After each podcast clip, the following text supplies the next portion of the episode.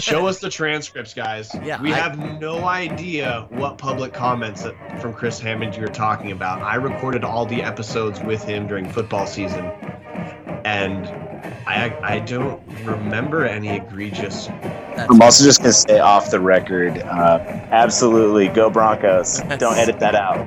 Buy that man a tequila next time you see him. Tequila is his drink of choice.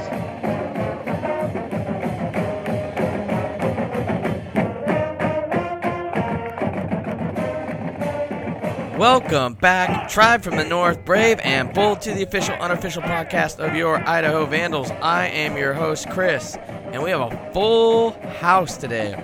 Almost the whole Tubs of the Club team is on it. First off, most of the time, like normal, I have Brian Marceau with me. Always good to be here, Chris. We have the best of all time, Alex the Boat Boatman, Great to be back after a long absence and the Godfather himself, all the way from Taipei, celebrating the Chinese New Year. We have Sean Kramer. 新年快乐. I'm doing great. I was I was gonna look up how to say in Chinese like "Hey, how are you?" but did not get around to it. Today's episode, we're gonna cover a lot of things for you guys. We're gonna start covering Boise State. Ironically, of all teams, I know we all hate to talk Boise State, but secretly we love it. Uh, we're gonna cover the potential of what happens to their Olympic sports if they were to take this uh, American Athletic Conference rumor seriously and uh, to continue to sue the Mountain West Conference for unpaid money. Uh, we're going to also cover, of course, your men's and women's Vandal Hoops teams during their last couple of games. And then there's just some generic news in regards to the FCS level that we'll cover at the end of the podcast. This episode, like all episodes, is brought to you by Montucky Cold Snacks. Ain't nothing like cracking a Montucky Cold Snack, an ultra refreshing light beer born in majestic Big Sky country. The best part is when you crack a snack, you're giving back. Montucky Cold Snacks donates 8% of all profits back to local causes, even right here in Idaho, supporting organizations like the CW Hogs and the Idaho Food Bank. Yeehaw! That's freaking awesome. Montucky Cold Snacks, a light American lager for pow pow rippers, gator wranglers, pony riders, and badass do gooders. Visit MontuckyColdSnacks.com today to find out how to get your ass some snacks. For those of you that aren't aware, the Mountain West Conference has somewhere along the line created a new TV deal in which the old TV deal allowed Boise State to make a little bit extra money for their home games because they would be putting on ESPN and ESPN2 and more high profile night games than your generic Mountain West CBS Sports in the middle of a Saturday type games. And because of this, the late kickoffs and everything, Boise State was rewarded for having their brand recognition used to promote the conference in what uh, claims to be by a report from Caves and Prater about $1.8 million a year. Uh, Boise State has since filed a lawsuit against the Mountain West Conference, pretty much openly threatened to say the American Athletic Conference wanted us once, maybe they want us again. UConn, which we'll cover actually later in this podcast, ironically for a whole different reason, sort of, uh, is leaving the AAC, was kicked out actually, kind of like us in the Sun Belt. They've decided to go the FBS independent route, uh, which leaves a 12th spot in the American Athletic Conference, which many believe would be the perfect fit for the Broncos. Now, that being said, that leaves a couple options for the Boise State Olympic sports, one of which being go to the American Athletic Conference. Now, does that seem as feasible that the women's volleyball team is going to be going to Orlando, Florida, uh, and, and such teams as the Tampa Bay, I believe, is where USF is, and a lot of these American athletic schools are. Your closest games would be like SMU and Houston, which are still a three, four hour flight from Boise. So that's an option. It's probably the most unlikely one. Maybe they're able to sway the Mountain West that they just want to get rid of their football team, uh, and the Mountain West would keep all theirs. Otherwise, they have the option of uh, multiple leagues out west. But pretty much Boise State is looking to go where the highest bidder is for their football team, and that will most likely lead to their other teams having to find a new home.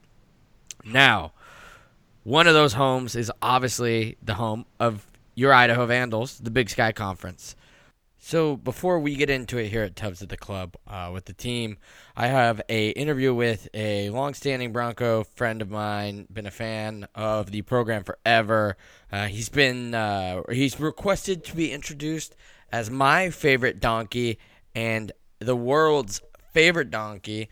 Uh, so before we all get into talking about Boise State, I figured we should see what a Boise State fan thinks about where their Olympic sports should go. So uh, after uh, enjoy my interview with Derek Morales. I've got Derek Morales uh, on the line, uh, taking some time out of his day to kind of give us a Bronco perspective. You're going to hear the the Tubs at the Club crew. We're going to kind of discuss whether the Big Sky uh, should look at it, and I figured before we dive into that, we should find out, you know, what the Broncos even think about. Um, the the idea of adding Olympic putting their Olympic sports in the Big Sky if they were to pursue the independent or American Athletic Conference for football. So, Derek, I, because I'm kind of curious how you you view the whole situation of as far as Olympic sports because football. I mean, most of us have on here have said you know that's long gone, especially for the Vandal perspective. But as a, a state of Idaho thing, obviously the Broncos going to the Big Sky would be good for the state because now you have Idaho, Idaho State, and Boise State all on the schedule. But for the Broncos, what's kind of your guys's, you know, yours and maybe the general fan bases from how you've read it, um, kind of opinion on where they would like to put their Olympic sports and where the most likely scenarios are? Yeah, and and first off, I mean, it was a ton of fun when we were doing the CenturyLink games uh, back with the Barone and Ledbetter. There's some good times there. So yeah, it would be fun to link up with Idaho and the Big Sky for a little bit. However, I'm thinking there's two parts here. There's the part of where we would like to be, and then the part of what's actually realistic. Yeah. So I've seen two. I've seen two things of where we'd like to be. I'll start there. First off, traveling the AAC might not actually be that much worse than MLS. So, for example, the mountain division schools are all at least an hour and a half from the nearest airport. Mm. In the case of Laramie or Spring, some of them are even two to three hours. Uh, so it actually might be easier to fly straight into Houston, straight into Dallas, straight to Tulsa, New Orleans, uh, Memphis. Of course, there's some long roadies there, Orlando, Annapolis, but you wouldn't be playing them all every year on the road. Mm-hmm. Uh, so that would be nice if the AAC would take as a full member. Uh, probably not likely. Maybe doesn't work out financially. Then there's yeah, like the second option. That would be the West Coast Conference. Great. We'd love to be Gonzaga, BYU, St. Mary's. However, we're not a private university, yeah. and I've heard that there are a lot of issues. You had a public university now all, all deals, their TV deals can be public. People can see how much money they're making could be a big issue, but that would be kind of the holy grail of Olympic sports for us. Gonzaga brings in a ton of revenue, both as far as NCAA units, which is what you earn with NCAA games, uh, tournament games, that as well as TV revenue. So those would be the two best options. Mm-hmm. Understandably, though, probably not super realistic, right? Yeah. So I think from you look at the Big West, yeah, you do look at the Big Sky. Uh, we're launching our baseball program here in just about 20 days. Big Sky doesn't sponsor baseball anymore. No. Uh, so, yeah, so that makes that an issue. You don't want to split, you know, sports across multiple different conferences. So Big West does sponsor baseball, mm-hmm. makes it a little bit easier from the side. My question would be, and perhaps you know more about this, which conference is going to be paying most money to Boise State? You don't want to blow up your conference affiliation as chasing dollars in AAC football and then uh, lose money, a lot of money basketball. Yeah. So um, we've been looking into that based off, you know so far the high. It's you can't find the exact numbers based on basketball, um, but kind of what we looked at just the mid-major conferences out west. If you're basing it off of performance, you're assuming the higher performing conferences are going to have better deals, uh, performing better money. Uh, obviously, the West Coast Conference and the Mountain West Conference uh, are the only two, you know, mid-major conferences that have had an at-large bid in the last decade. So that obviously helps. Um, coming right now, on KenPom and RPI, Uh, the West Coast Conference would be the ninth. Mountain West would be the tenth. Uh, Big Sky is the next at 16th. Before you get into the Summit at 20th, the Big West at 21st, and the WAC at 26th, and that's out of 32 conferences. Um, but that being said, I know for instance the Big Sky, we have a totally free service through Pluto TV. So I'm not sure what the revenue generated from that and how the payout would look. Where I know the Summit League has a deal with ESPN. So even though Yeah. know, we're performing higher, I do think some of that, like it, it gets lost, because like you said, it, it revenue is going to be a big factor in this. Uh, and I know that's one concern that we're going to touch on later with uh, when I have Sean and everybody on and Brian is when you look at the Big Sky and the budgets alone, is it worth putting a Boise State uh, financially in the Big Sky in terms of the money that you make, the fact that right now this is all a dispute over $1.8 million a year that's causing this whole look for Boise State's football to maybe seek greener pastures. Um, the operating budgets of the Big Sky programs, for instance, Montana operates their entire athletic budget on $19.6 million. So you're looking to add a school that acad- or financially is way leaps and bounds above anybody else in the conference. Where if you do look, like you said, at a WCC, problem is they're all private, they have the money.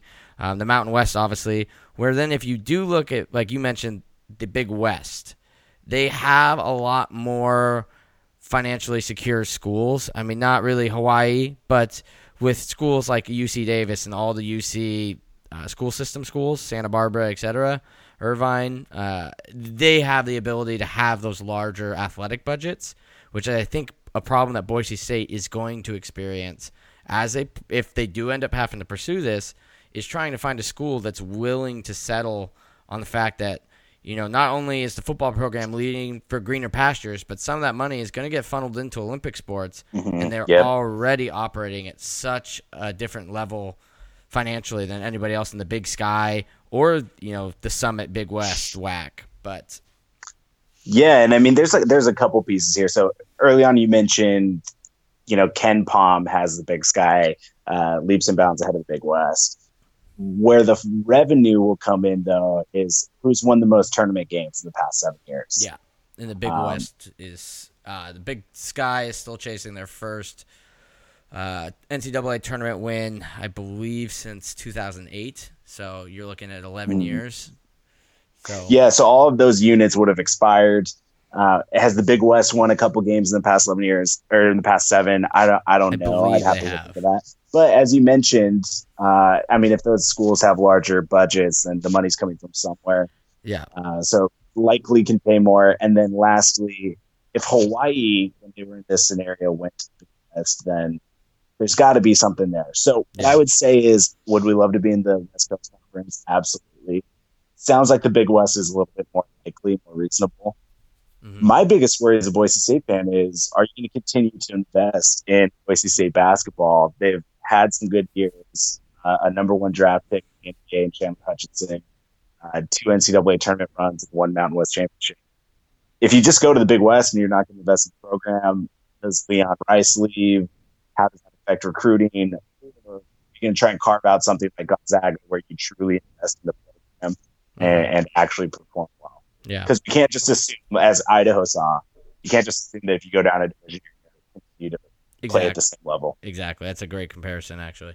Um, but yeah, so uh, thanks for coming on. Uh, I know kind of last minute got you on here, but figured if we're going to talk about it, we might as well get a Boise State perspective. Um, so I- Absolutely, Chris. Always a pleasure to talk to you as your as your favorite donkey. Yeah, yeah, my favorite, my favorite donkey and the world's favorite donkey. Um, Derek Morales, thanks for joining us. Um, and then yeah, hopefully, uh, if we guys join the Big Sky, we can have you on for a couple basketball games. Absolutely, go Broncos! Don't edit that out. I won't. See you, Derek. Talk to you later. Bye. we'll we'll cover Boise State in general, and then we'll co- kind of constrain on the what if. Uh, we're going to be working through what ifs here of if Boise State did join the Big Sky, would it be good or bad? But first, let's kind of just roll through as fast as possible. I mean, what do you guys think best conference for them to join would be? Let's start with Sean, since we haven't heard from you in the longest. All right. Um, well, I think the one that Boise State will want is the West Coast Conference, but that they will laugh Boise State out of the building. I mean, because they all have a uh, that's a conference makeup. That is a private religious school.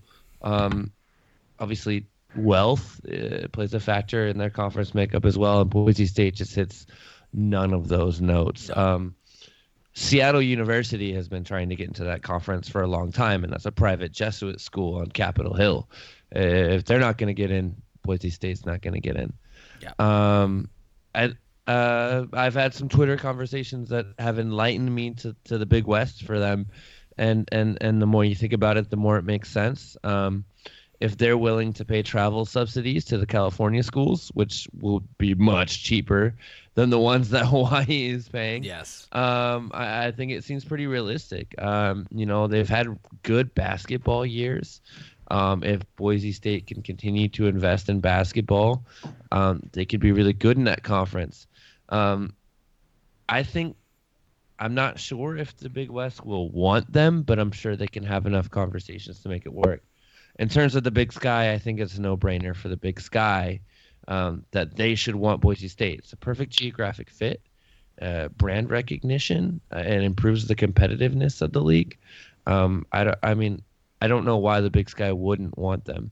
The the budget constraints, I guess, they would have a budget advantage, but them leaving the Mountain West and Olympic sports means less revenue coming in from Olympic sports. So um, that will address the budgetary competitive balance a little bit.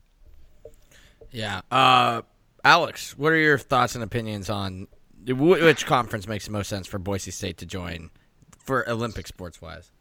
I'm not going to say the Big Sky because I don't think it's the Big Sky. Because if I'm thinking if I'm Boise State, the Big Sky does not make sense. There's not a lot of like institutions in terms of how much you actually spend. Um, if I'm the Big Sky, I'm actually kind of afraid of Boise State because of all the resources they have comparatively to other schools. Yeah. Uh, I, you know, the WCC it doesn't make sense, but when they added BYU, it didn't make sense either. Large private institution, basically a public school, as much money as as much as they money as they have, and as large a student body as they have, um, within their footprint. If they join the WCC, that's not completely out of the footprint. I could see Boise paying travel subsidies for that, and honestly, Boise's Olympic sports stay pretty competitive to where if I'm the WCC, it gives them maybe an opportunity to get another, uh, even the tournament. To me, it depends. I'm only going to talk about the sports lens because that's the lens I understand the best. Um, it depends what kind of prestige Boise State is looking for. Um, his, right now, the Big Sky basketball wise, I'm talking men's basketball, is outperforming uh, every available conference for Boise State to transfer into other than the West Coast Conference this season based off of RPI rankings. Um, I do what I think is for the state of Idaho. It would be ideal if Boise State joined the Big Sky because it is a, it is atrocious that the Boise State Idaho rivalry that can and should exist in all other sports besides football doesn't exist the way it does. And I do believe that adding the Boise media market to the Big Sky would be a huge get for that conference. Uh, there's some variables about things like you know sports like baseball which is the Big Sky. I don't believe sponsors baseball, or at least all the teams don't. All schools don't take part in it. Um, but if Boise State can't get in the West Coast Conference, I think the best one for them would be the Big Sky. Partially because it would be great for the state of Idaho economically to get that rivalry back on its feet. Yeah. And you know we kind of covered a little bit. I know you guys weren't on the conversation that uh, the everybody else on the podcast heard before we got into this with uh, Derek Morales as he wanted to be introduced the world's favorite donkey, uh, embracing the rivalry. He brought up exactly what you mentioned, Brian. You know this is hardcore Bronco, and he brought up how fun it was when you were at those CenturyLink games and you had Kyle Barone and Jeff Ledbetter. You know those the games were amazing, and that's something that obviously attracts to the Big Sky. Now, when I'm going through this, I'm uh, we, posted that poll on uh, the Big Sky Podcast Network's Facebook group and the Twitter account, and it it went about 50-50. on Twitter. I believe it was like 51% said yes, 49% said no. On Facebook, it was, I believe, uh, only because it's mostly contributors. Uh, so we have less people voting. Uh, we had seven people vote yes, uh, six people vote no, and three people say I'm torn. I was one of the torn people, uh, which we'll kind of cover here in a second. But I, I, I to kind of cover, you all hit major points here. The the main one being, I think there's this misconception, and right now the Big Sky's having a very upswing in basketball compared to years prior. But if you're looking at the mid major conferences right now, according to the RPI ranking, just looking at the schools, the West Coast Conference is ranked ninth. Um, currently, they're at 10 members. They're all private religious institutions. So I think you have to take that one off the board right there. Uh, they're already higher than the Mountain West. Uh, I'm not sure they're looking to add people. And if they are, like Sean touched on, it's going to be more like a Seattle U, uh, a team who just made the tournament in the last three years. So something that Boise State hasn't done. So it fits their their footprint, their ideals more, and it's a team that's proven to be competitive. Uh, but yeah, Boise State. I just think the West Coast Conference is isn't even worth discussing. It's not going to happen.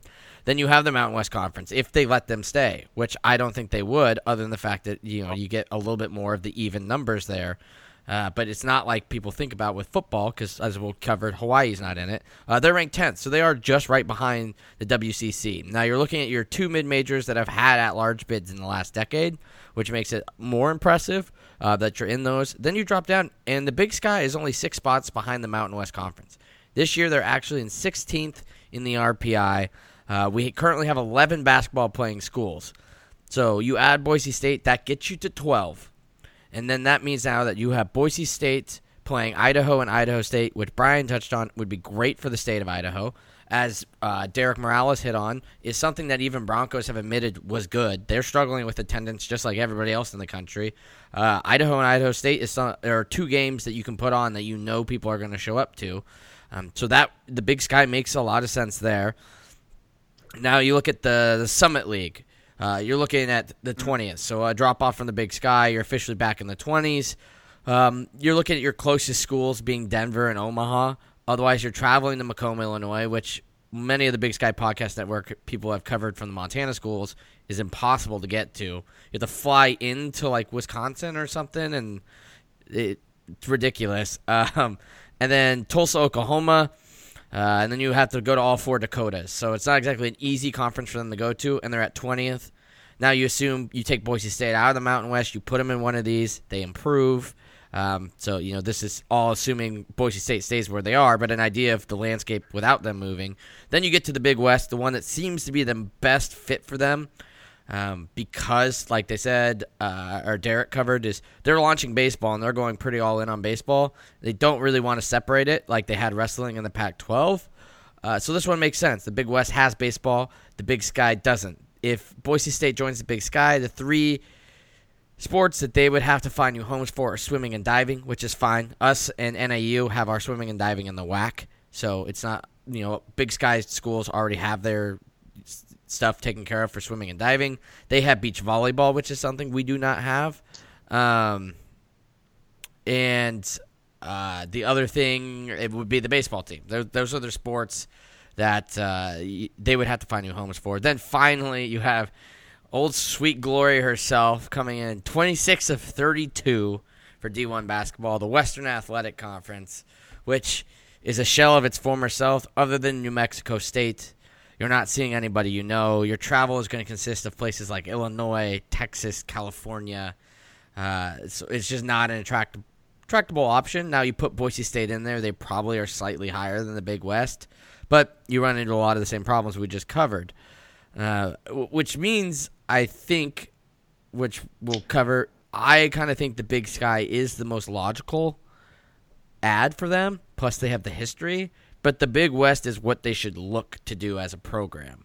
Uh, and Boise State, in my opinion, has never shown that they're to, you know, do something for the fun or for their fans. Hence the Friday night nine o'clock kickoffs, which makes me think that if this were to happen, they'd be going to the Big West.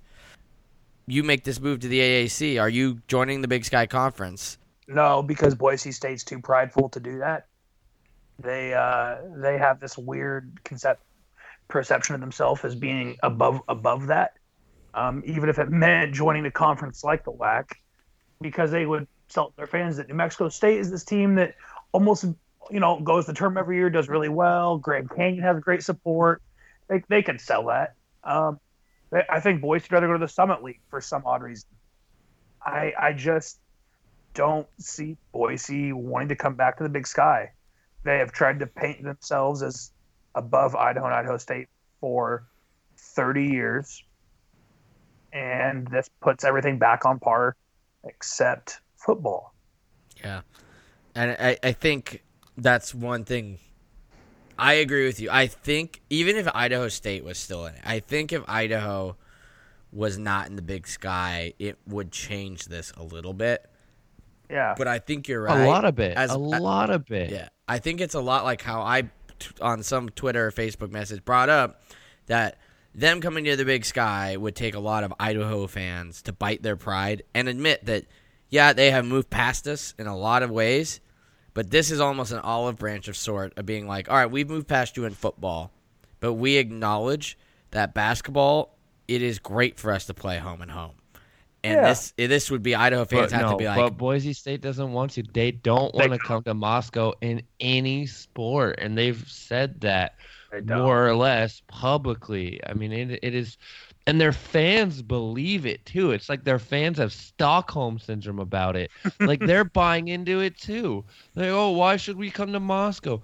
Because that's how college athletics work, you idiots. God, and, and none of them want it, and it's so. It's so annoying that they, they, they've forgotten the essence of college athletics. Yeah, they, I- they really have. Well, somebody brought it up. Boise State is, especially the football program. It's not a football program; it's a business. They are no longer viewing themselves as a college athletics program.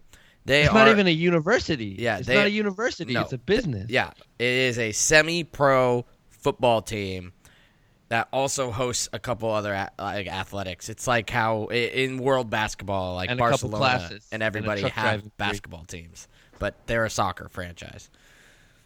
But I I I don't know, Brian. What's your you know your big sky thoughts on this? Would it, good for the conference? Good for Boise? Good for Idaho?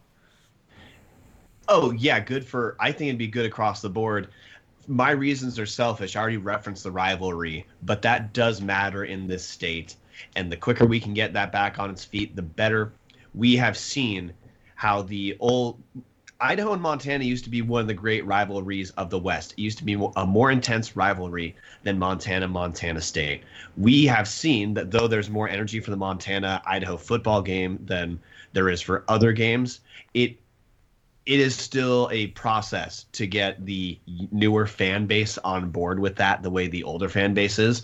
I do not want to ever I don't want to have to deal as much that with with Boise State as a rival. I I just want that to get started. It matters for the state.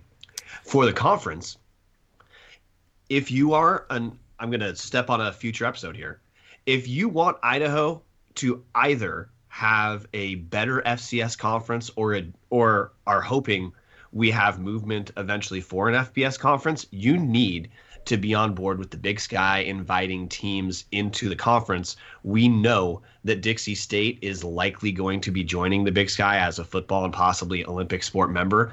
That is how this that's how we're going to get another FCS football conference in the West or get some schools to create a like North American football FBS conference in the future by having the Big Sky be a landing space for a couple other schools. Boise State would be a huge get for us in moving the conference forward in terms of prestige, money, and success.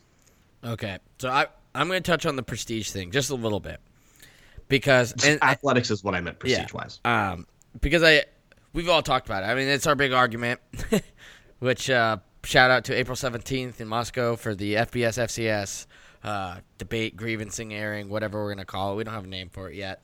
We one of the big arguments, and that will obviously be the front porch argument, which is well documented that football over every other sport is your school's front porch. Now, there's a couple teams like Kansas, Kentucky, Gonzaga is a really good example, Wichita State, where basketball is their front door. Two of those don't offer football, which really helps. But if you have a football program, it's probably going to be your front porch. Boise Kansas does not have a football program. Yeah, uh, Boise State.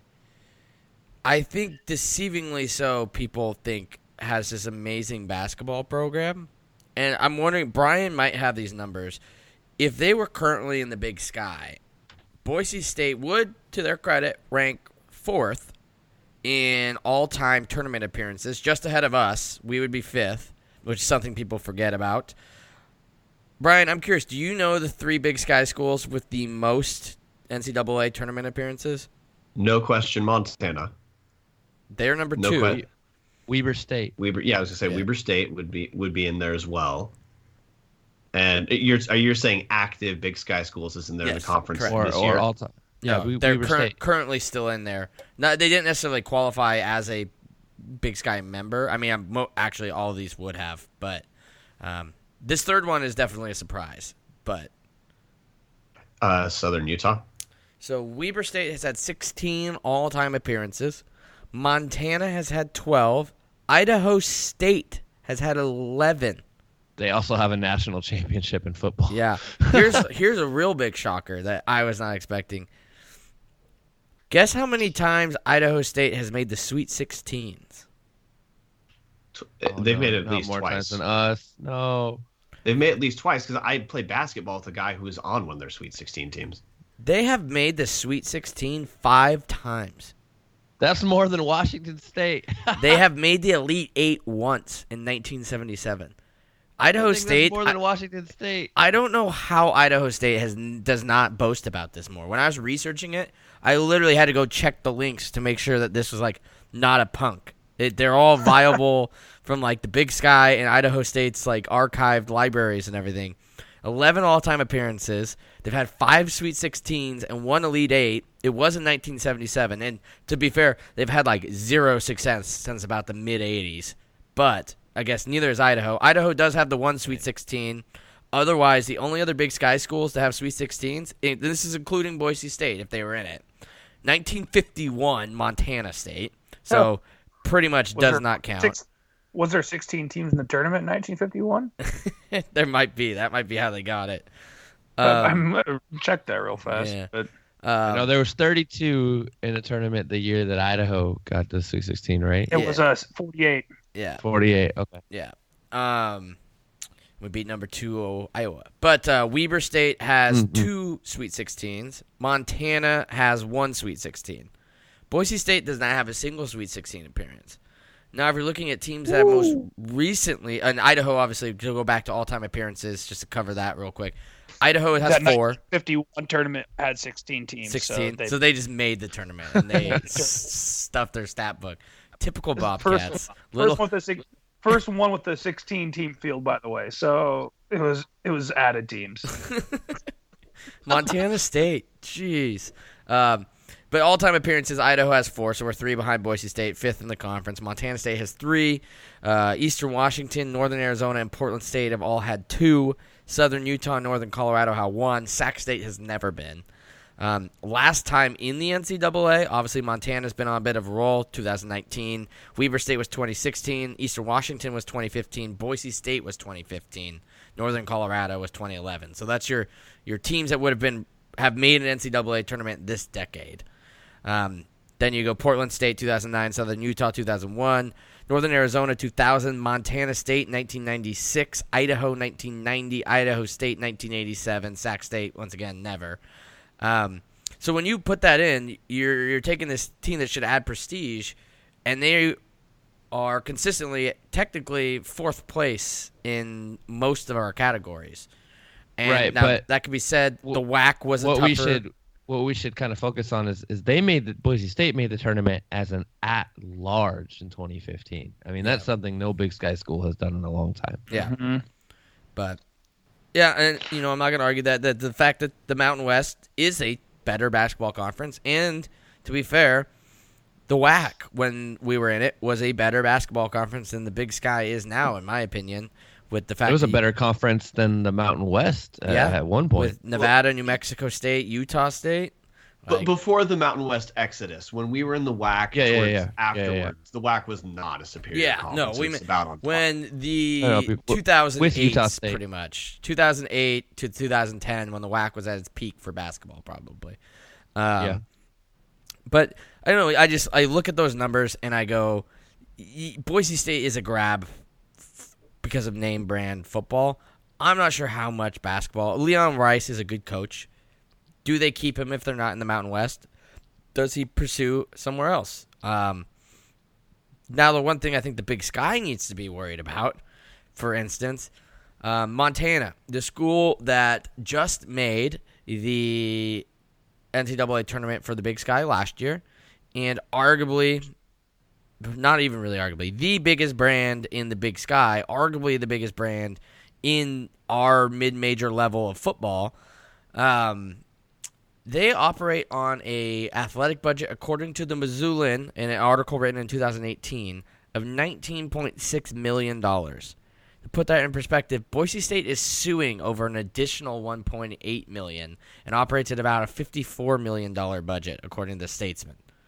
So you're looking at a school that's operating about 30 million dollars more than what many would argue to be the crown jewel of the Big Sky Conference. Mm-hmm. That I think is the scary part that people would have to think about about a Boise State joining the Big Sky is that they would be operating on such a different playing field than everybody because of the finances available to them. And that's only going to grow in the terms that they would be leaving the Mountain West for a greener pasture in football. TV money. That's the whole thing that started this. Obviously, $1.8 million in TV money. So you look at a school for people that listen to us, um, you know, the schools that do, you're putting your athletic budgets at most likely going Montana, Idaho, Montana State, Idaho State, Ours Eastern. was 20 million not too long ago. Yeah. But if I had to guess, you're looking at Montana, Idaho, Montana State, Idaho State, Eastern. In terms of people's fan bases that actually tune in and listen to this to have an idea of where you're you rank in that. Yeah, but you could add almost all of us up, and we're just barely over Boise State. Now, as we talked about, Boise State is a professional football team, basically, and most of that money would be going 100% back into the football team. But it does have to be said how much of that gets funneled into basketball, women's basketball, volleyball, softball. Um, that's another great ad for Boise State is uh, they have a softball program, which is something that the Big Sky does offer, and not every school participates in. Uh, I believe us in Montana State and Eastern don't have softball. Uh, and then you look at soccer. There's some schools that don't participate in soccer, and they have a soccer team. So obviously, I think Sean was the one that nailed, or Brian was that said geographically it's a perfect fit. But man, there's, I mean, I I'm not sure if the call comes, and I'm Tom Wistrcill. I don't know if I greedily as an Idaho fan, I really want that back on the schedule. And if I was Idaho and Idaho State, I would be pushing for Boise State to come join in Olympic sports. But if I'm the conference office, I'm worried about what it does to your competitiveness in Olympic sports. Anybody else have comments on that? The last thing I, I would I think you sh- we should look at about how it would be helpful is in terms of national attention, adding the Boise market. I do think would help, not only with um, just local, lo- having better local coverage just for us as fans and our experience, uh, but also a little bit more chance of having some games uh, broadcast on things like ESPN. Because if you, if just as some inside baseball for our listeners, the main media market right now for the Big Sky is in Missoula. I do think adding Boise would be a big deal for the rest of the conference for exposure, and again, selfishly, long term, for football and for our other sports, it is. I think we need to hope we have another Western Conference exist, and the Big Sky adding teams is the only route to that at this point. So if Boise State joins, you move the conference championship, right? Because you can't have it in Boise. I mean, I guess you could because it's not being played at Taco Bell. No, why would you? Why would you? Why would you move it? That's It, it's better. already a default home game for Idaho right now. Yeah, So I that's where I'm I wondering they if the conference, if you have Boise State there, Uh, you keep it for gate receipts. So make make the money. We're a conference needs money. Yeah, I guess that's true. But uh, yeah, because otherwise, uh, yeah, uh, you can't move it to Spokane. No one's. I mean, I guess the Montana schools can go to Spokane and Idaho, but in Boise Yeah, That's State, a de facto. That's a de facto home game for Eastern. yeah. you know well, I I'm mean? not necessarily worried eh, de facto, but um, and you're not. Salt Lake has nowhere we could play. Um, Well, they do have the hockey arena out in West Valley, but no one's in the West That's Valley. true. for- So yeah, I mean, I guess you would have to keep it. I mean, I guess they haven't even announced if they're going to extend it after this year. So I guess we don't know. They could be moving it regardless. But I do think it's the perfect place to have the Big Sky basketball tournament. But I think that's just another wrinkle to consider. Of Boise State's there. Is it now fair to? It's already people are clamoring that's not fair for Idaho and Idaho State. I believe last year we were the only one that sent our band. Like, Yeah, I just think I think there's gonna be more to this move eventually. Um, I was down at the NCAA convention last week and was talking to San Jose State's AD, and she's worried they're gonna kick out of the conference. Mountain West. She's telling me, yeah, the Mountain West, and then also Air Force wants to leave. Air Yep. Force wants to take their football team and go independent, but they're Olympic sports somewhere. I've talked to some people at UTEP, and UTEP people want to. Uh, UTEP wants to join the Mountain West, so I think it's not just going to be a simple one move for Boise State. I think we're going to see some moving around on the West Coast here. yeah, I mean, honestly, Yeah, the- yeah. That I mean that that actually adds to what I was curious about. If Boise State joined the WAC and there's an opening in the Mountain West, would New Mexico State be a fit, or would a school like UTEP move? And the thing that we know about conference realignment is once one conference makes a move, another conference makes Yep. a move to address it, and it's a domino effect. Which Yeah, we're going to start seeing some dominoes here, and I, I don't think it's going to be as simple as a Boise State move to a um, the Big Sky. I think we're going to see some moving around, and But that would be that would be the one. I mean, we've all said it. it. It's going all the realignment It was going to happen when the TV deals became renegotiated. Mountain West we first one up, and you already have a rumor within weeks that Boise State is well, not a rumor. They are suing the conference, and a rumor that they're going to either pick their ball and go independent, or they're going to go to the AAC, something they explored and actually joined for what four days in 2013 before it went back to you know it's still the Big the, East It was back the Big then. East that time. Yeah, Yeah. and then them and San Diego State went, and so now you're looking at it. And I was listening to, I believe it was podcast ain't played nobody, um, or the Mountain West Wire, which I reached out to them because one of the guy wrote the article about it, but he didn't get back to us in time for this. Was uh, the possibility of forming their own conference, taking the top half of the Mountain West, the San Diego States, the Air Forces, and the Boise States, the teams that want out, and you already have three. Now you just need to find five other schools. Now Utah That is State that is probably so ironic. That's how the Mountain West basically killed the to the WAC. whack. That's how the That's how, that is that's how so the West, ironic. that's how the Mountain West got It's formed. Literally, they, it's it's like they didn't learn from the Correct. WAC of don't let one school like be the one who makes your decide be make your decisions for you because if they're a pouty little kid, which Boise State's proving to be, they'll pick their ball up and they'll go somewhere else. Like if they don't get and, and- picked and you- first, you, they'll bring that up about about the budget and and the big sky and uh, i think the commissioner of the big sky will absolutely say uh, yes to boise state unless the point i'm trying to make is montana montana kind of is the, the breadwinner no. of the big They're the sky yeah if, gatekeeper. If they pout and if they threaten well you know the missouri valley football conference won't say no to us um, you know and if they threaten that domino that is the only way in which boise state is denied from the big sky and, and i think that's a possibility Yeah. Yeah. Luckily, we're lucky that Montana and Montana State are, by state legislature, required to be in the same conference, unlike Okay. what Idaho should have done years ago with the three Idaho schools. So they would have to convince Montana State to go to the Missouri Valley too. But uh, it brings up another point. So much of this is about revenue, right? And especially TV revenue. I'm not sure on the Pluto TV deal if Idaho does this or sorry, if Boise State joins the Big Sky, does the Big Sky have to find a new TV deal specifically regarding f- basketball? Because obviously Boise State doesn't reflect football, but I'm not sure the basketball deal we have is something Boise State would find advantageous. Well, No, they well i think yes- they would give us an opportunity to, to do something about it Yeah. Yeah. it's it's. I mean, it's a complex, you know, contractual issue. And but real quick, fellas, I got to run. It was great being on for a minute. I need to get back on again. Yeah. But yeah, because I mean, I actually think Pluto is just right back into it. That's how we do it here on Tough of the Club.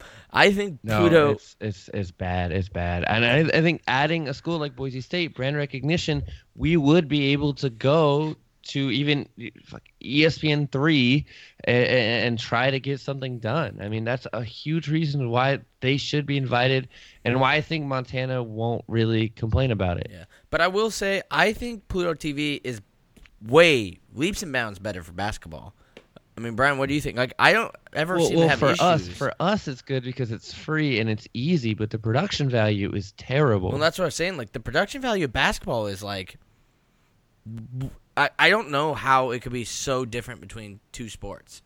and But- even some of the you. schools are really bad for football too. No, Well, that's what I'm saying. Football is terrible. I, I've, Get- I've yet to see like other than well Montana's always on route, so I can't really judge it on that.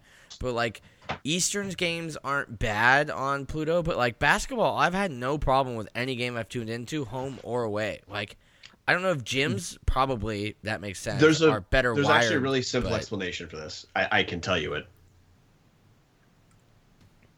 Go. Still- Yeah. Okay, got quiet. Yeah. Yeah, so it uh, some a lot of it has to do with where the feeds come from. So Montana, Montana State, they get local SWX coverage for almost all their games. So they they have a separate entity doing professional coverage. Eastern Washington is the same thing for most of their games. Idaho gets a little bit of SWX. The other thing is a lot of those schools, the feed that we see is their jumbotron feed which if you're at games, Jumbotron feeds does not cut out the way the football feed did. So it's actually that it's a lot of the schools do have better support mechanism for broadcasting basketball. You are not wrong in saying that. I think I think we've covered Boise State. It's almost 40 minutes in this podcast. Well, f- probably 50 after we add uh, Derek's little bit. Anybody have any closing thoughts on Boise State to the Big Sky for Olympic sports before we cover one of those teams that they would have to get beat by every year? The Vandal men's and women's hoop teams. Chris, I'm curious about your take real quick on my comment about the benefit of the Big Sky adding teams, even though it sucks adding teams in short term. I mean, I get it because obviously the big complaint is the Big Sky's already too big. But uh, you brought it up that the, the end goal with adding teams is that eventually there's another FCS conference that can host like the Sac States, UC Davis's, Cal Poly's, etc. Kind of like the Big West, almost like the Big West, but in the FCS, which I, I can't argue with. I just it's if I want to go through that process because, like you said, I think Dixie State will actually keep their Olympic sports in the WAC. But I think you're 100 percent right. They're not going to be FCS independent, and once they're officially a D1 member and they've done the transition, the Big Sky is going to add them, which almost makes the fact that we have four years of schedules laid out pointless because it's going to be just like North Dakota and it's going to screw everything up like when Idaho came in. Um, and then North Dakota bounced and I don't know. It, and the thing with Boy, adding Boise State is it doesn't really help the football problem because they're not going to be involved in football at all. All it does is Good. bolster the brand of like, hopefully, and this is what Tom Wistrcill's talked about. I mean, Brian, you and I heard it even at Big Sky Media Days for football.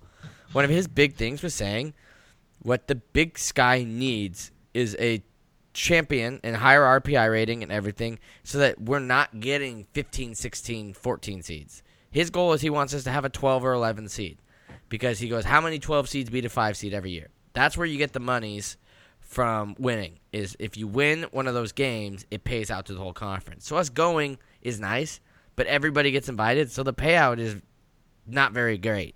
But if you get the win, you get a living a, a, bigger payout. So, as Sean brought up, Boise State has received an at-large bid in this decade, in the last five years. So having them bolsters the conference. Now you have a Weber, Montana, and Eastern. Hopefully Idaho can get back up there, but we haven't been to the tournament since 1990, so we don't really benefit in this conversation.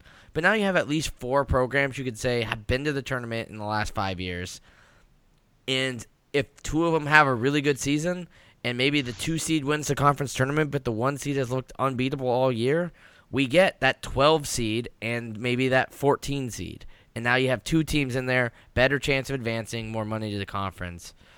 So I do think in basketball sense it makes sense, but I'm just so afraid of the competitive advantage Boise State would have with just their athletic budget, um, and I'm not convinced it actually benefits football that much.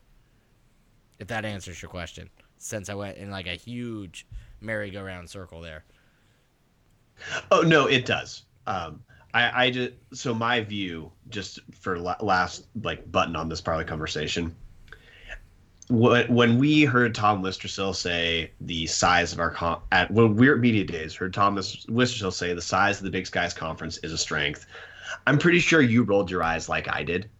yes. Because right now I don't think that's our strength, but my belief is that long term, if we can get a few more of the institutions moving up to have stability, it will make it easier for the Big Sky to break break off into two conferences. Yeah.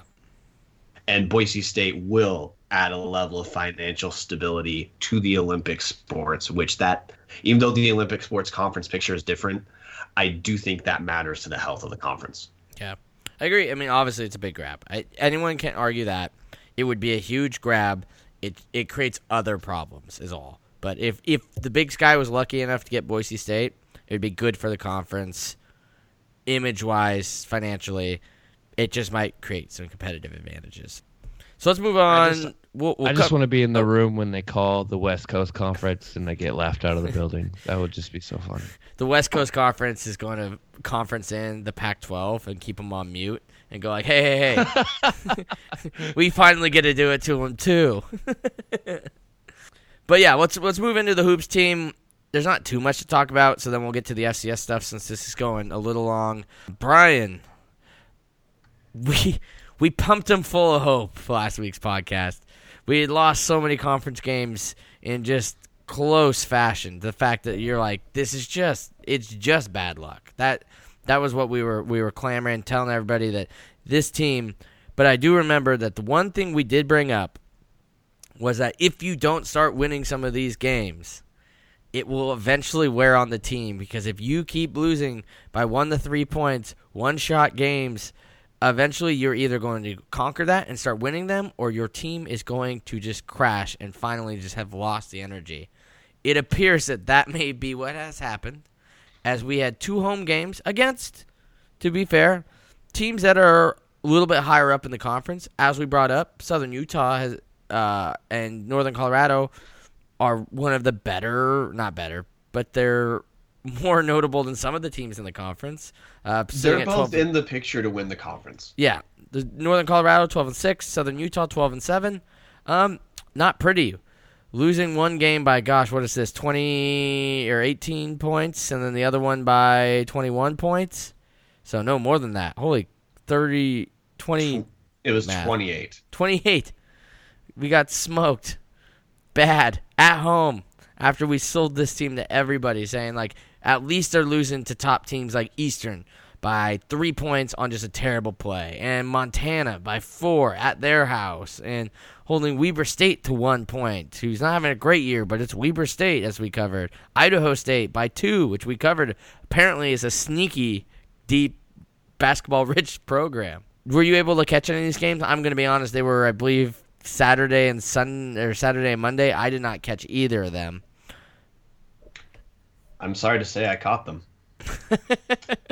well, can, can you give the listeners a little? How did we lose so bad? If you listened to me last season, you heard me go on about how I thought offensively we were pretty bad. Mm-hmm. Execution wise, we were in the wrong offense for our skill set. We our offense is a limiting factor for this team. We have one guy who's an okay shooter. Trevon Allen's a good scorer, but he is not a great shooter. He's our best shooter. When Idaho can score around 70, that's when we're competitive. We're 3 and 14 against D1 teams. We've been competitive in 10 out of those 17 games. In our in 9 of our 10 competitive games, we've scored right around 70. To translate that to fans, we are better defensively than last year, but we're not an elite defensive team. We are a bad offensive team. So if we don't get high end offensive outputs from our team, we are just going to lose, and this is part of why I both am not that I am not as high on Zac Claus as some people. I'm not low on him because I think this is I think this is just another bad team, and I think we we're gonna have to really reevaluate the talent we recruit and who recruits it. But uh, we don't have the offensive firepower to stay with good teams. The Big Sky Conference is up. You know, against Northern Colorado, we scored 53 points. No team in men's college basketball should ever win a game scoring 53 points. We followed that up against Southern Utah by scoring 45 points. You're just not going to win any games whatsoever doing that. Our team now scores an average of we we sc- we have we're scoring 65 points per game on the season, but in conference that number's lower because that includes Division two NAIA wins that we've played. We are giving up around 70. We are now back to where we were last year of having a the worst scoring margin in the league, which and if you're last place in the league, you probably should at negative 4.6 per game. Um, in both those games, Trevon Allen was our leading scorer. No one else really scored that much. Um, look for this team to do to be to do anything at all. We're gonna have to put the ball in the basket, and we saw the floor of what our team is those last two weeks or these last two games. Sean, I'm assuming you have you didn't see any of these games, but I mean, do you have any takeaways on in general. I mean, yeah, I mean, I'm, I'm, following the program and, and and I'm catching highlights and and um, I haven't been able to watch, but I I know the context around this this team and this program this season really well, and and I, and I think it's it's it's frustrating, but it's forgivable. Um, because I mean, this year was always going to just be a transition period. I, I I, I support Claus because he's just doing the best that he can do. You know, like uh, um, it, the job is not going to be his. Uh, the job is going to go to somebody else. Um, and and honestly, that's all that matters is that the some of these young kids, you know, if they stay, they can develop a, a, and get better. Uh, you want to support Trevon because he's been such a damn good vandal for us, and, and and he does things the right way. But it's just going to be a transition year, and and those games that we've played close, I mean, you got to take your moral victories. Is Jon Newlee and these women who do the complete opposite just, of what the men just let them did. coach both. Let them coach both. let them coach both. The women uh, have an 11 point win against Northern Colorado, uh, 57-46, and then they beat Southern Utah. Both these are both on the road as well, 71-56. So advancing to 12 and 5 in the season. Um, putting them at second in the conference. Uh, Montana State's 12 and 6, 8 and 1 in conference, so they only have one more conference game than us. It's the only reason they're ahead. Um, and I believe the game in hand, let's see if I can see that real quick. We lost to Portland State, so I'm completely wrong. We have the game in hand by one point. Um, but the girls are just rolling uh, as they do every year. I mean, there's not much too too much to say. I don't know if anybody wants to touch on it. They're a team that has to be the opposite of the men's team and don't get caught in the tournament. They let's, should advance. Yeah, I mean, let's just give so much credit to Jon. Just think about the fact that we are opening up our basketball dedicated facility in year two half. more seasons. Yeah, year and a half. Yeah, Jon Newlee, right now has a fantastic opportunity to take this program to its fourth NCAA tournament in the last, you know, 2000, 2013. In you know, in the last seven, eight seasons, without a basketball facility. Yeah. Memorial Gym and Cowan Spectrum, and he's and he and he's finding these these unheralded recruits on the West Coast and the Pacific Northwest, and just develops them into his system. And and his system has not always been one system. They've all been a variation of things that he likes to do that he fits to the players that he has. It's just so many times when you follow a sports team you're just banging your head against the wall because you're like why doesn't the coach do this? And jon newlee is just the guy who always just does the right thing.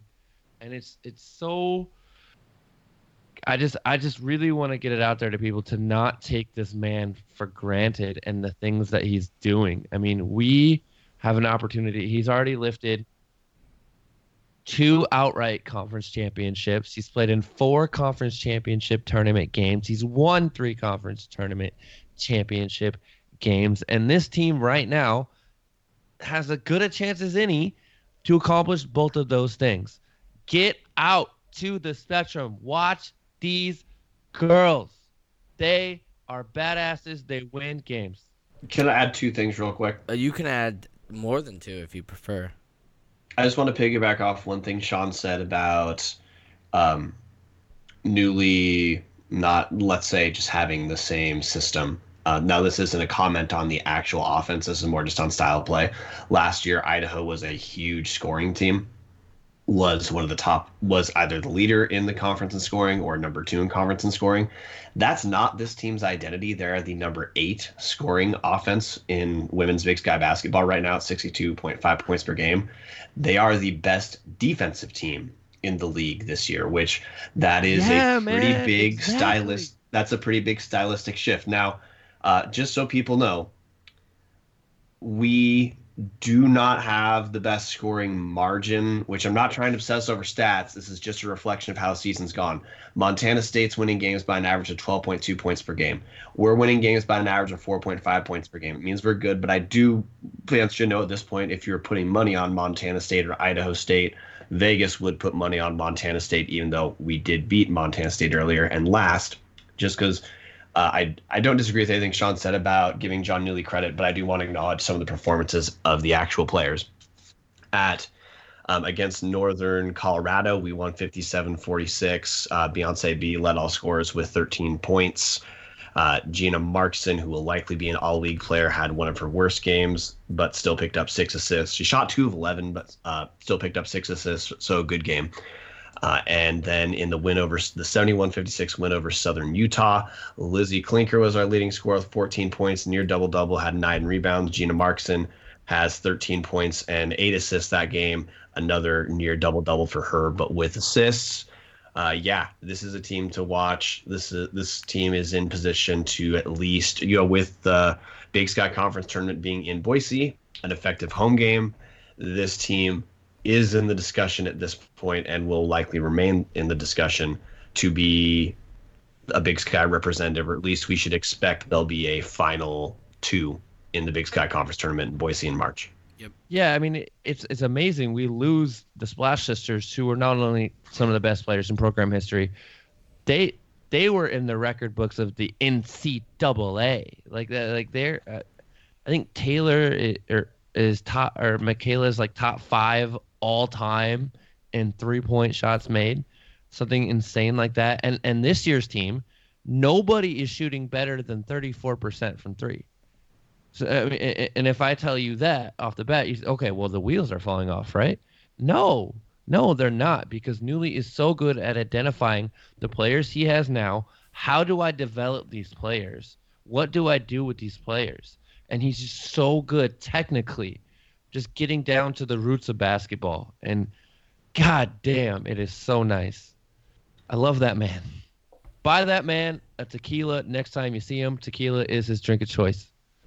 That takes us in to the news of the segment, which there's no better way to start it off. You guys have access to this too, not you guys. I'm talking Sean and Ryan here. Yeah. Our recruiting experts, Martin Heemstra, has provided us uh, an Instagram post because he just is the king of this. We have landed a transfer quarterback. I ha- haven't had time to look him up. I'm sure we'll have stuff on Tubs of the Club about it. Uh, but I have. Bo, you know something about uh, Bo Dry 13? Okay, so Mike Beaudry is a quarterback who d- is transferring to Idaho from UConn. He will be a graduate senior, so one year of eligibility. He played at uh, I think Division Two University of West Florida. Took them to the national semifinals. Uh, transferred to UConn last season. Uh, it looks like he only played in a couple games. 53 of 83, 503 yards, one tutty, two touchdowns took nine sacks. That seems like a lot of sacks for 83 pass attempts. Uh, but as we know, UConn was a really bad football team. So Yeah. Um, was is that all courtesy of Colton Clark? Uh, I'm just looking at his ESPN page, but I know Colton put some stuff up on his Twitter. Go Yeah, follow okay. Colton Clark, everybody. Yeah, solid hire. I don't think anybody would uh, or hire recruit, which leads to just some more just quick interesting news. Hero Sports yesterday released their conference ranking so far. It'll be updated all the way through February 10th. For all of you out there, we will be doing a recruiting special February 5th.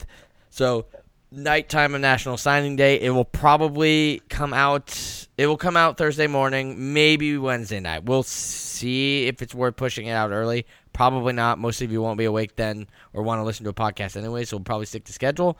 But it'll be after Paul Petrino talks. Um, we're working on getting some people involved. Obviously, Colton Clark, the normal people, possibly a couple national guys to give us their at least quick glimpse on it. But uh, so check that out. Next week's episode will be recruiting, um, and we'll have a little bit of Vandal hoops too. But uh, it brings up a great point that we are already going to talk about, and I wasn't aware that this is where this quarterback came from. Uh, many of you may recall a podcast I did about this time last year about the concern that somebody on All Vandals brought up about all the players that left the program last year. Well, I pointed out that the players that left, some of them are redshirt juniors, which in real life terms is a senior. Now, if you're not playing, you're probably not going to stick around one more year as a walk on to be a tackling dummy. You're just going to graduate. And that's what a lot of it was. We did have some people transfer, like Harrison Ashby, who's been very vocal about some of the stuff that went on. As we covered earlier in this podcast, the University of UConn has been booted from the American Athletic Conference, which the NCAA, much like when we were kicked out of the Sun Belt and announced we were going to the FCS, granted all their players pretty much free transfer and they have had 24 players already announced, according to 247sports.com, which is one of the top recruiting sites in the country. 24 UConn players have entered the transfer portal. This is not like I believe last year we had 27 players leave the program, and we turned out that only about eight of them actually left. Left. The rest all just graduated or didn't want to play anymore because they were walk-ons or wanted to do college. They never ended up playing anywhere else. This is actually 24 people who have said, We do not want to play here anymore. we are leaving. And how this impacts the FCS is there's a good chance some of those UConn players are going to get swept up by powerhouse FCS programs, teams you should be looking at to sweep them up. Obviously, James Madison is in need of a quarterback. We got him. Sorry, JMU. But, uh, you know, a bunch of other players. Albany, uh, they have Jeff Undercu- Undercuffler, who won Freshman of the Year. Uh, well, not Freshman Year, but other than Trey Lance, probably would have won it A stud quarterback out of the CAA. Look for Albany to add some talent. Albany, New York, not far from UConn. So imagine the CAA to get a lot of these guys. And then, as Idaho has proven, don't put anything past Paul Petrino. He is definitely a national recruiter. Um, in a conversation I had with Brian McLaughlin at the FCS National Championship game, he brought up how he thinks that that is actually surprisingly a bit of a strength for Idaho, where we view it as a weakness with the not having the local guys.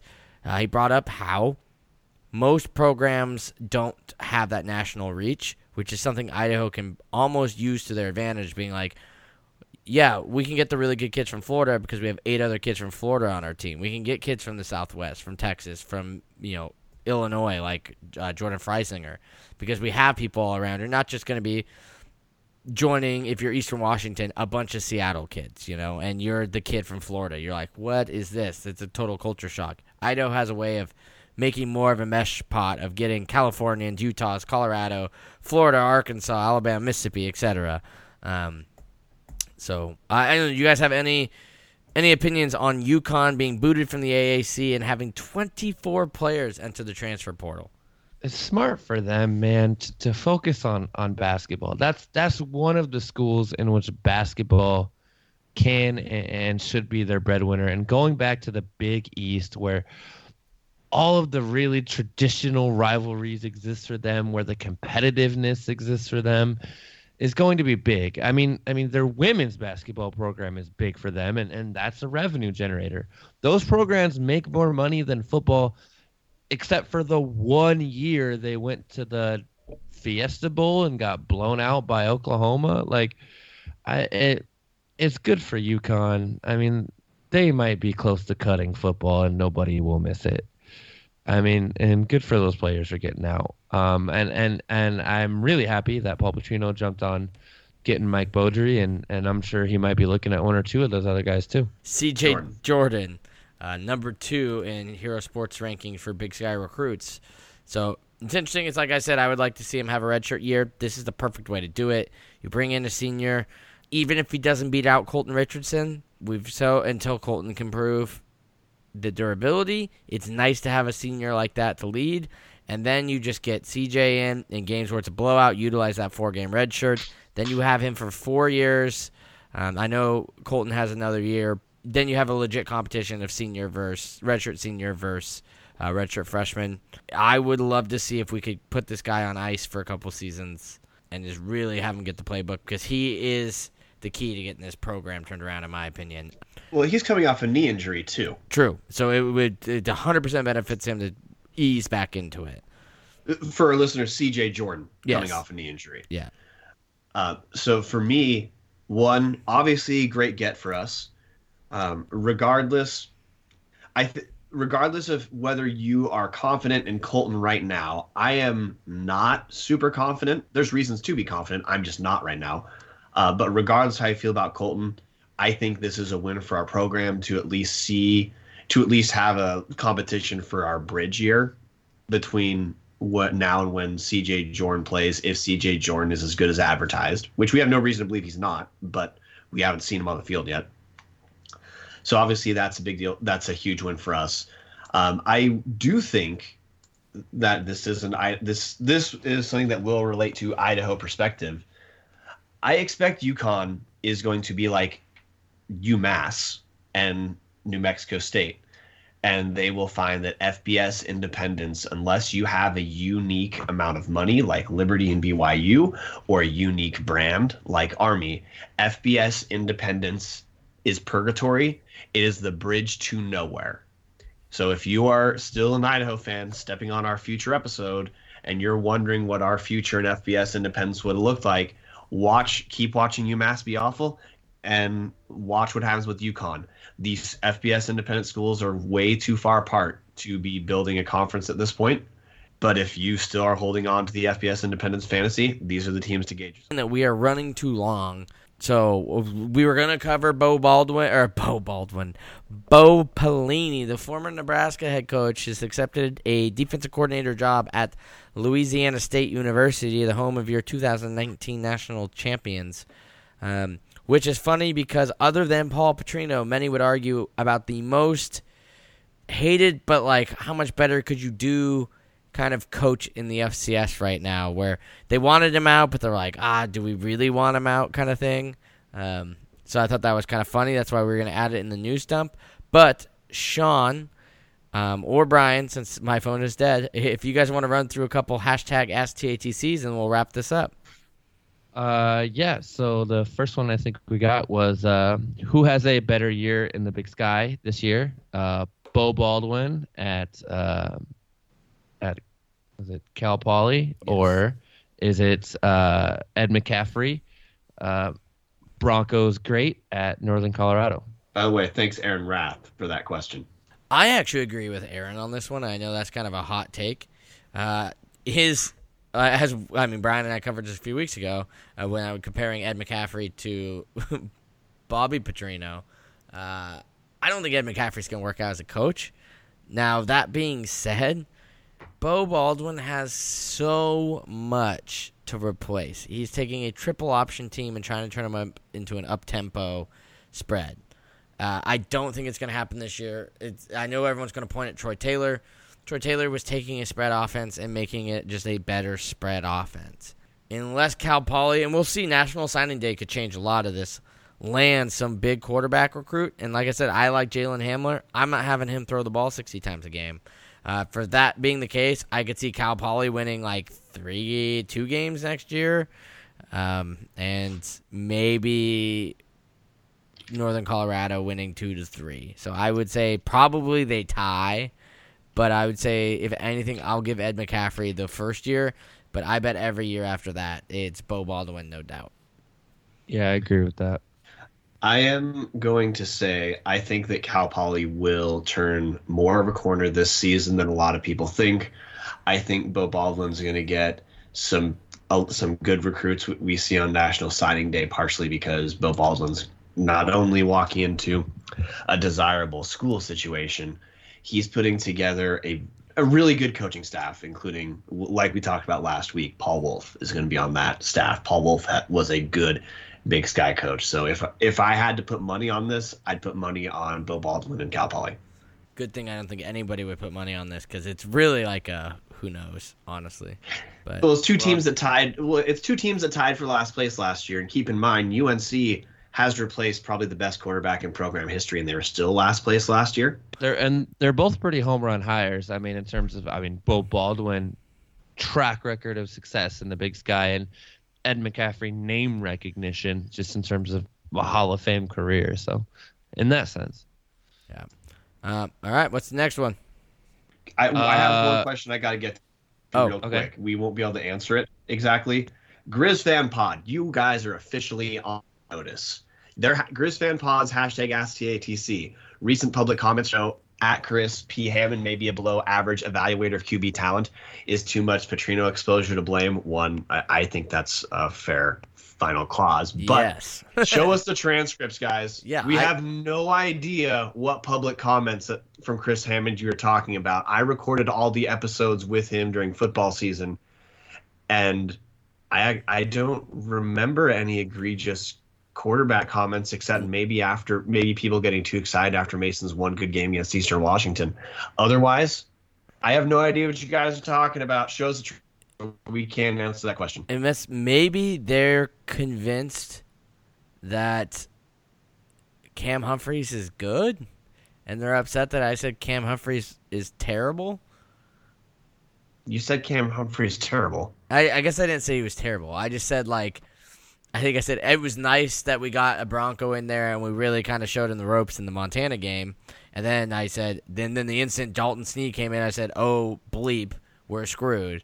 So maybe they were thinking I don't hold Cam Humphreys in high enough regards that he's only like a step back from like a minor step back from Sneed, which I will defend that I think Dalton Sneed is leaps and bounds better than Cam Humphreys. But yeah, otherwise I don't know what I, I'm not sure. That one that one took me by surprise. But uh, yeah, they can tweet at us, I'm sure. I I maybe I said something I forgot about, but I'm with you. I I've said a lot of things. Something about quarterback talent. I think I've been unless they think Jalen Hamler saw. I I have no idea. I, I can't did, I can't guess. Did you say. C.J. Jordan's winning the Walter Payton Award next year? Because I that's think- true. I don't think I've said that. Well, I just said I think we should redshirt him, so that can't be true either. But I do think C.J. Jordan's going to be really good. So we'll see how Can- bad my quarterback evaluation skills are when you see C.J. Jordan in the semifinals or in Frisco with that silver and gold on. Then we'll talk about my quarterback evaluation skills. Can we pretend their question was, Chris, what is your take on Gresch Jensen transferring from Texas State? Oh, that's right. That was in the news we were supposed to cover. Man, I hope he goes to Montana State so bad. Um, do you think he goes back to the Big Sky? I guess we're going right back into the news, but this fits because it's a great question. Um, or maybe that's it because I did say I thought Gresch Jensen was good and he didn't work out at Texas State. But I don't think most people would have argued that, including Grizz fans. Speaking of, he won Freshman Player of the Year as a Montana Grizzly. So I don't know how you could say he's not good. Like Plot twist: He's going back to Montana. that would be like you said that, and I'm like no, and I'm like well, they are desperate to make sure they win next year. That would be uh, that would be quite the turn. But I think they landed a quarterback prospect they're pretty stoked about. Um, but yeah, I Gresch Jensen stoked. I'd love to see him back in the Big Sky. He's not gonna make the Pac-12 or Mountain West if he couldn't make it at Texas State. Um, Idaho State, keep an eye out for them. Maybe Weber State. Weber with Jay State. Hey, Constantine Wazoo coming needs a out. quarterback. Yeah, yeah.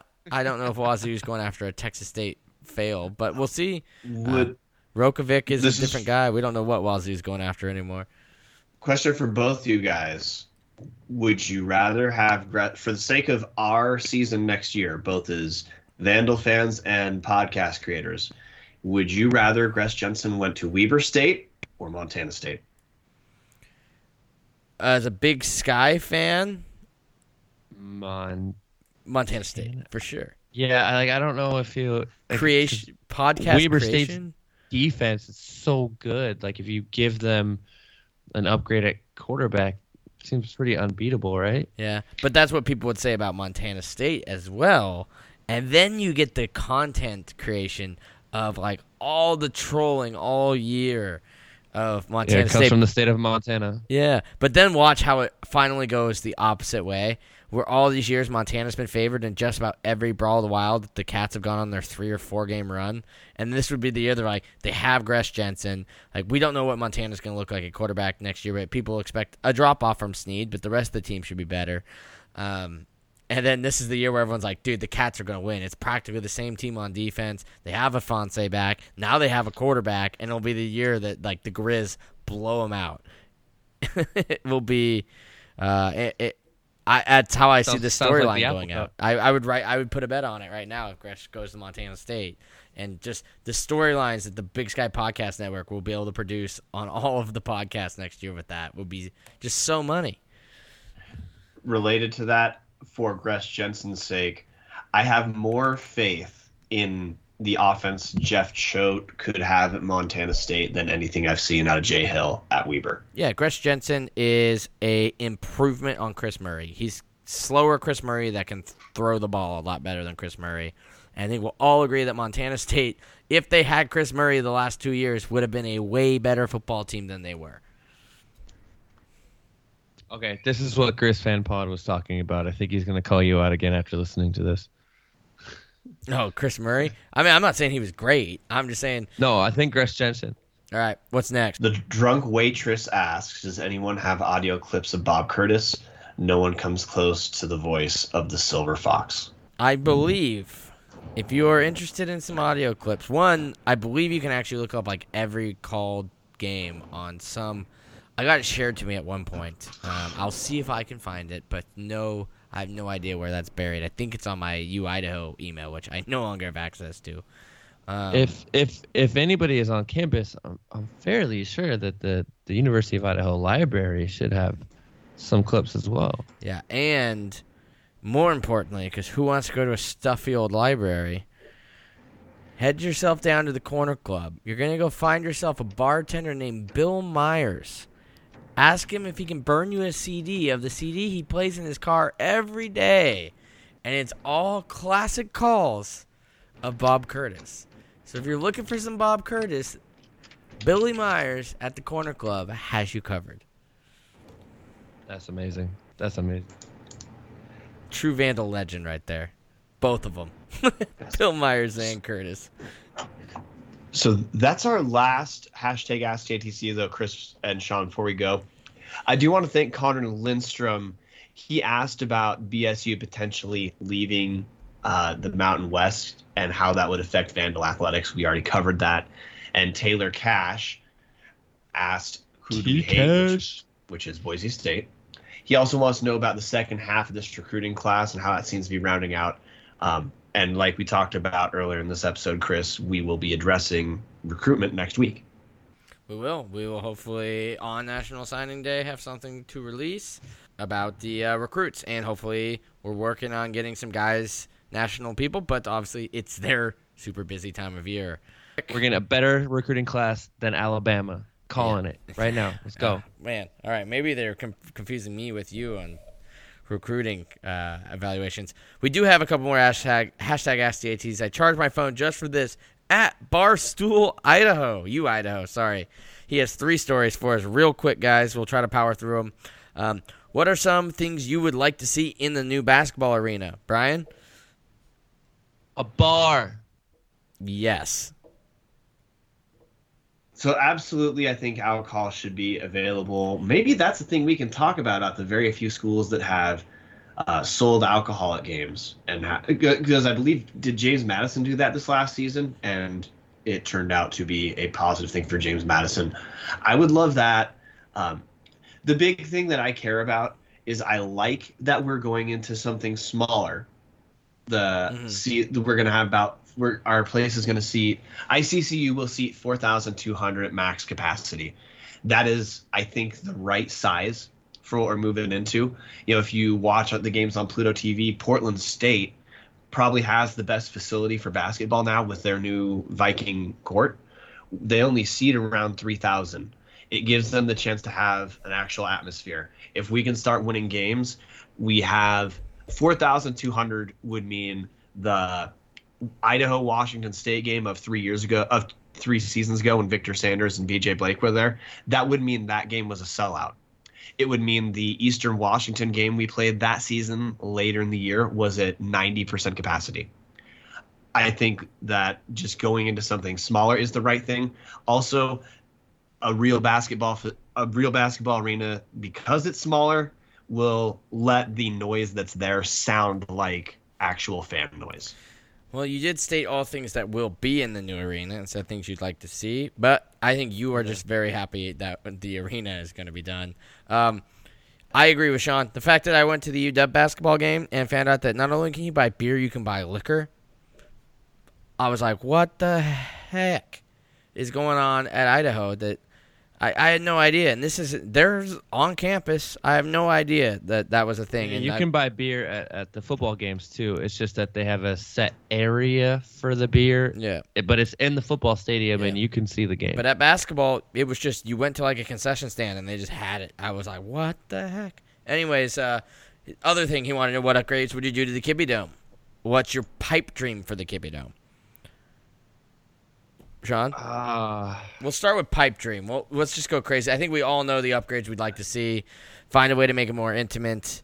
Maybe find a way to I don't know. I, there's something. I think pipe dreams where we're at right now. Otherwise, right I think now, I would like. I think now that that the because part of the basketball arena will be set locker rooms. Like so, the basketball teams and the volleyball team, I believe also the volleyball team, will all have their own locker Correct. room.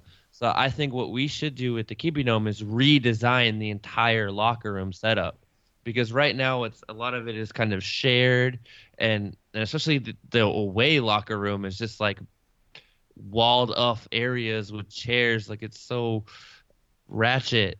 I, I think now that now that basketball has their own space and offices and all of that, you can redesign the Kibbie Dome to give football more of its own space. Yeah, and honestly, get rid of the racket court. Nobody build Yeah, racket oh court God. somewhere else. There's no reason to have even know that was racquetball there in a until my Kibbie third year. Yeah, yeah, um, Seats behind the goalposts. yeah. I agree. My my pipe dream. Add the second tier. Uh, absolute. pi- We're talking pipe dream here. I have a. I saw a. Uh, God, it was on All Vandals. Not too. God, it actually probably was a while ago. And it reminds me, Safeco, make the roof retractable. It was this thing. They like measured it and they had a picture of how it would all look. You, the roof was how it is now. You slide it off. You have that second tier, everything like that. I agree. I would like to see mm, a, a Hall of Fame center at the uh, end zone where like uh, Jason Collins numbers are right there, like that were in the original Kibbie Dome improvement drawings. And then I would like to see maybe some like more just regular seating in the, like right where the racquetball courts are. Put like a little bit of like ten to fifteen row seating right there. Um, I think that'd be great. Close off the end zones. Have the more uppity kind of like the Seahawks have the touchdown lounge right there in the other end zone where it's VIP boxes, add a couple more boxes, have a Hall of Fame, an event space that people can hang out at before games. Then you have that roof that's retractable, so it covers the ticket buying area. Um, so it's like shady and everything in there, or like if blah blah blah stuff like that. But then the other option is the way it would go is the roof slides perfectly over just about the 50 yard line to the end zone and a little bit of the car parking of the prac- the sprint turf practice field. So now you're giving that facility where if you ever needed like a president, you're doing something outside, or the players are practicing outside. I don't know why you would when you have a dome, but you have this option now to have a roof that comes over that select area as well. So not only are you opening up the dome and having the ability to close it, but now you're adding this option to have a whole part of roof that you can move over the practice field. Um, for anything that you would need it for. If you just need to practice outside but want the shade or anything like that, I saw that rendering. I'm like, that's freaking genius. Now you have the whole outside games in the summer when it's nice, and you know early October and then end of October playoffs. You close it up and you have the dome. I saw that and I'm like, that's genius. I know it's super expensive, but we're talking pipe dreams here, and that's my pipe dream. I feel like maybe I'm too economical in my pipe dreams because while you were talking, I was thinking maybe we can have some non-bleacher seats. Yeah, armrests. You can always go to the Stueckle Sky Center. they have armrests. Um, or not. Yeah, not. Oh my God, we talked too much Boise State on this. How about how about the how about- how about Lighthouse? Lighthouse. how Bud about and an Jude Ford. amazing, An amazing press box. The press box right now is too small. There's not enough. The the food spread is just pizza. Feed the journalists. Real food. That's my pipe dream. pipe dream is feed the journalists. Yeah, you know what? I think we'll all be honest. The real pipe dream, and this is not doubted about by any Vandal fans. Wins football wins. Wins a couple national title banners, and then we got to figure out a new trophy case to fit all those trophies like North Dakota State. That's the pipe dream. Uh, anyways, that's all we have for you today. Happy Chinese New Year, Sean. Glad we could get you on. Um, thank you everybody for tuning in. It's so great to still be talking Vandals and FCS. We're kind of your off-season home for all things Big Sky and FCS at the moment. Uh, it's just us and Hero Sports putting out content. So uh, if you have an Eastern friend, a Montana friend, a Montana State friend, feel free to let them know that right now Tubbs at the Club is pumping out content all off-season, basketball, football, everything. Um, one last minute before we go, Sean, tell the people what you're up to and how they can find you. I am a middle school English teacher in Taipei, Taiwan. You can find me at S Kramer Writes on the Twitter machine. And Brian, what's up in your life and how can the people find you? Find me at Brian Marceau on Twitter. That's M A R C E A U. Uh, you could probably follow me on Instagram at bmarceau86, but it's mostly just pictures of my cat Goliath. Do it Uh, for the uh, gram. Yep. Otherwise, keep listening, man. We're gonna have content all, all the way through off season, meaning until football starts again. Yeah. Uh, we have a list of topics we're to discuss when we need time to kill. So if you have something you think is a cool story or something you'd like Brian and I to talk about, or Martin or Sean or whoever else we're able to get on, Colton Clark, um, Alex Boatman, shoot us a DM, shoot a tag us on Twitter, whatever. Um, if you have other ways to reach us, reach out. We'll add it to our list. We've got some list of topics, and I think they're going to be really fun to talk about, much like we did today, talking about dear old Riverside Tech, the Bozo State Donkeys. It's time for the best band in all the land to play us out. Go Vandals. R.I.P. Kobe. Kobe.